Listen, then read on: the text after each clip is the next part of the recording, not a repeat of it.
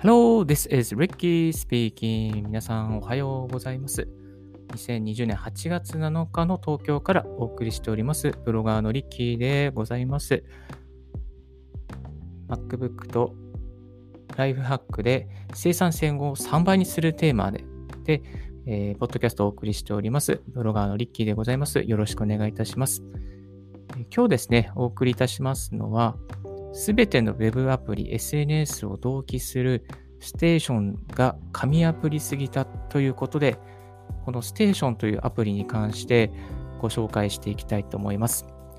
えー、大学院専攻している Mac ユーザー、ブロガーのタカさんという方がですね、えー、ナンバー84というブログの方で紹介されていまして、タカさんを私フォローしてるんですけども、たまたまツイッターを見ていたら、そのブログを投稿しましたっていう、えー、記事が飛び込んできて、あ、これ面白そうだなって思うところから、ちょっと使ってみたらすごくいいアプリでしたので、紹介させていただきたいと思います。で、実はタカさん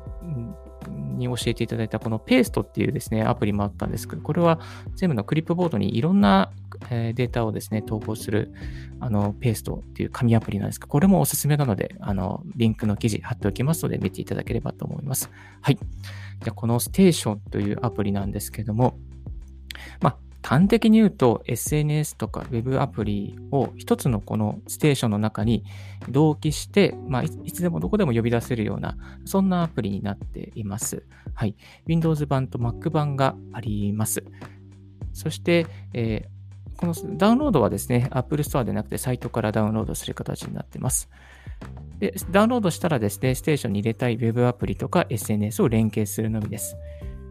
とにかくステーションがすごいのがですね、もう本当に100以上、いや、200、300ぐらいですね、あの、連携できるアプリがあります。もうざっと紹介しただけでも Gmail、Slack、Facebook、Twitter、Instagram、Discord、Evernote、YouTube、Notion、Skype、Dropbox、Microsoft Teams、Todoist、Chatwork、Feedly、もうこれだけでもいろんなものがあります。で、私はですね、あの、最初、ちょっと全部をいきなりあの、シンクロすると、まあ、もし、万が一ハッキングされた時にちょっと怖いので、あの、今はですね、ツイートデックと Google カレンダーと Discord と Dynalist と Google Analytics と Google Keep、Google、えー、あ、フィードリーですね。このいくつかをあの同期しています。後ほどちょっとこう、Instagram とかも増やしていきたいなと思うんですけれども、あのはい。なので、よく使うものだけでもですね、このステーションに入れておくだけで、かなりあの効率が上がります。まあ、その意味はですね、一つ一つ、例えば Discord は Discord 立ち上げよう、 Dynalist は Dynalist 立ち上げようとか、そういうことをしなくて済むようになりますので、非常に便利ですね。はい、カテゴリーもいっぱいありますね。この連携できるカテゴリーだけでも accounting とか、 admin、 blogging and content creation とか、まあ、キュレーションエンドソーシングとか、デザインエンドクリエイティビティとか、まあ、HR リーガルとか、いろいろなあのセールスエンド CRM とかね、いろんなですね、こう、カテゴリー分けもされていて、そのカテゴリーの中から、あ、じゃあこのアプリ利用とか、っていうこともできます。あとですね、このカテゴリーの中に入っていない、まあ、アプリとして登録されていないものも、未登録のアプリもですね、自分で登録することができちゃうんですね。例えば、まあ、ワードプレスのアドミンのページとかですね、えー、を私はステーションで登録することができちゃいました。ですので、このステーションで登録しておけば、ブログ書きたいなっていう時に、今まではサファリを開いてやってたんですけども、じゃあステーション開いて、そこからブログを書くっていうことができます。えー、わざわざもうサファリを開かなくても、ステーションだけ立ち上げて、ステーションの中でこうぐるぐる移動すれば、何でもできちゃうというような、そんなメリットがあります。この使い勝手、実際どうなのって、メリットとデメリットを紹介していきたいと思います。まずメリットの方ですね。やはりいちいちアプリを起動しなくてもいい。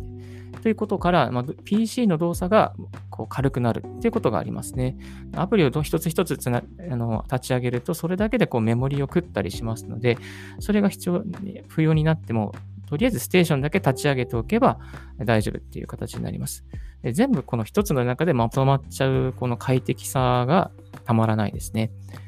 あと、まあ、アプリの中でできること、ウェブページの中でできることをそっくりそのままステーションの中で再現できる。その再現性の高さも非常にいいですね。で、デメリットは、例えば、あの、まあ、インスタグラムとかだったりすると、ちょっとこう、写真が投稿できなかったりするっていうのもありますし、あと、切り替えの画面、えー、いわゆる、ちょっとこう、アプリを切り替えたときに、ちょっとたまにですね、一部のこうアプリが、えー、ローディングに時間がかかるっていうことがあります。あとそのアイコンがちょっと小さいので見づらいっていう、そういうデメリットもあります。で、えー、フィードリーでいろいろニュース記事を購読してるんですけども、まあ、表示されるフォントがですね、明朝体だったりするので、少し、うん、見づらいな。まあ、本当はゴシックで表示したいんですけど、そういうところがちょっと微妙ですね。はい。で、えっ、ー、と、同じようなですね、このアプリを紹介させていただくと、まあ、このステーションっていうのが本当に一押しなんですが、それ以外にもですね、あのフラフランズっていうのかな ?FRANZ、フランズっていうのと、あと、ラムボックス、RAMBOX っていうのと、あと、ビスケットですね。BISCUIT。ビスケットっていうサービスがあります。このフランズは昔使ってたことがあるんですけど、ちょちょっと重たいんですね。ちょっと重たいですね。あと、ラムボックスっていうのもあります。これもアメリカとか英語のアプリですね。ビスケットは日本語がで表示されているアプリなので、これは割とあの日本のユーザーの方にも使いやすいと思います。えー、こういったこうまとめる系のアプリをですね、あのいろんなこう、例えば仕事ではこれで使うとか、遊びではこれで使うとか、クリエイティブではこれで使うとか、そういう使い分けをしている方もいらっしゃいます。で連携できるアプリの数が圧倒的に多いのがステーションなので、やっぱり名前のごとくですね、ステーションになっていると思います。はい。でですので、まあ、ちょっとこう、いろいろとこう、アプリ煩雑で回るのが、あの、アプリいろいろ起動するのがめんどくさいという方は、ぜひ、ステーションをですね、入れてみてはいかがでしょうか。これ非常にもう紙アプリに近いので、あのあんまり知られてないので、ぜひこのポッドキャストで紹介したいなと、えー、思いました。またブログの方にもですね、詳細を書いてえー、おりますので、ぜひご覧いただければと思います。ブログはちょっとまだ更新してないんですけど、これから更新していきたいと思います。はい。えー、今日のラジオはいかがでしたでしょうか？少しでも役に立ったなと思う方は、ポッドキャストの購読、また、えー、Twitter の LIKE ボタンをよろしくお願いいたします。リッキーブログ、Twitter も毎日更新しております。えー、質問、こういうことを、こういうライハックを教えてほしいということがありましたら、Twitter までご連絡くださいませ。Thank you very much for tuning in Ricky's Radio on Podcast. This Ricky's Radio is brought to you by ブロガーのリッキーがお送りいたしました。Have a wonderful and fruitful day. Bye.